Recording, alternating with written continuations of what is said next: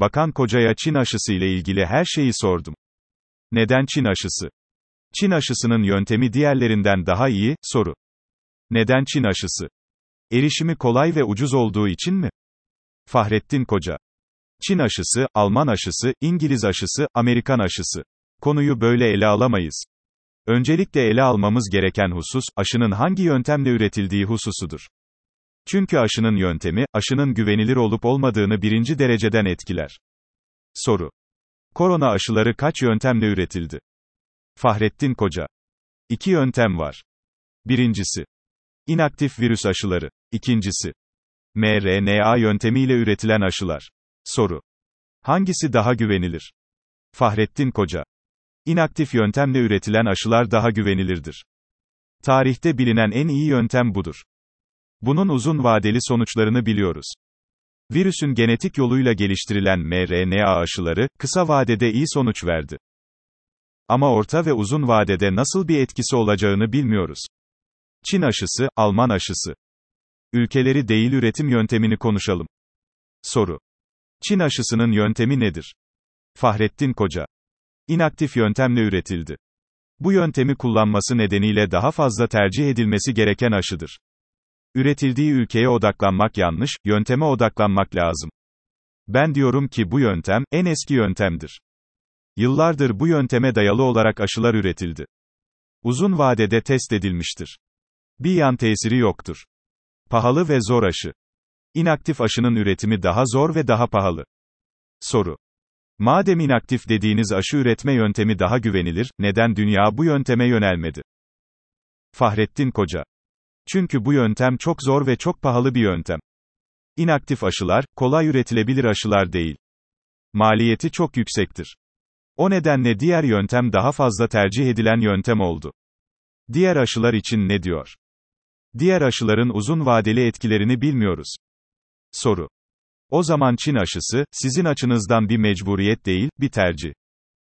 Yani yöntemini önemsediğiniz için özellikle Çin aşısını tercih etmiş durumdasınız. Bu durumda soralım. mRNA aşıları ile ilgili ne düşünüyorsunuz? Fahrettin Koca. Çin'le yaptığımız anlaşma 50 milyon. Bunun üzerini diğer yöntemle üretilen aşılarla tamamlamak durumundayız. Ama şu gerçeği de unutmayalım. Diğer aşıların uzun vadede ne tür etkiler geliştirebileceğini bilmiyoruz. Onay meselesi. Çin aşısının faz 3'ü daha erken başladı. Soru. Aşılar için bir onay söz konusu. Çin aşısı onay aldı mı? Fahrettin Koca. Dünyada üretilen tüm aşılar, Dünya Sağlık Örgütü'nün süreçlerinden geçmek zorunda. Çin aşısı da öyle. Şu anda, faz 3 dönemini bitiren hiçbir aşı yok. Pandeminin yol açtığı acil durum nedeniyle ara raporlarla uygunluk veriliyor. Çin aşısı, faz 3'e en erken başlayan aşıdır. Ayrıca, faz 3'ü daha geniş topluluklara uyguladılar. Faz 3 ilgili Çin aşısının ara raporları henüz açıklanmadı. Bir hafta 10 gün sonra açıklanmasını bekliyoruz. Soru. Faz 3 açıklanmadan Çin aşısını kullanma durumu olmayacak yani. Cevap. Tabii ki olmayacak. Bütün ara onaylar alınmış olsa dahi biz uluslararası akredite olan Halk Sağlığı ve Türkiye İlaç ve Tıbbi Cihaz Kurumumuzun laboratuvarlarında titizlikle incelemeler yapacağız.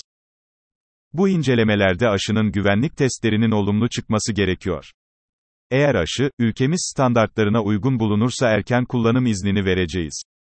Aşı uygulaması, ancak bu aşamadan sonra olacak. Zorunlu aşı tartışması. Zorunluluk yok ikna çabası var. Soru. Bir mecburiyet söz konusu olacak mı? Yani aşı olmak zorunlu hale getirilecek mi? Fahrettin Koca. Bu konuyu bilim kurulunda ele aldık. Vardığımız sonuç şu oldu. Mecburiyet olmasın ama vatandaşımızı ikna edelim.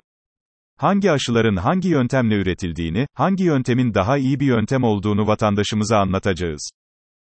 Aşının menşeine değil de yöntemine odaklanılması gerektiğini anlatacağız. Fahrettin Koca aşı olacak mı? Kamuoyunun huzurunda aşıyı ilk ben olacağım. Soru. Daha önce açıklamıştınız.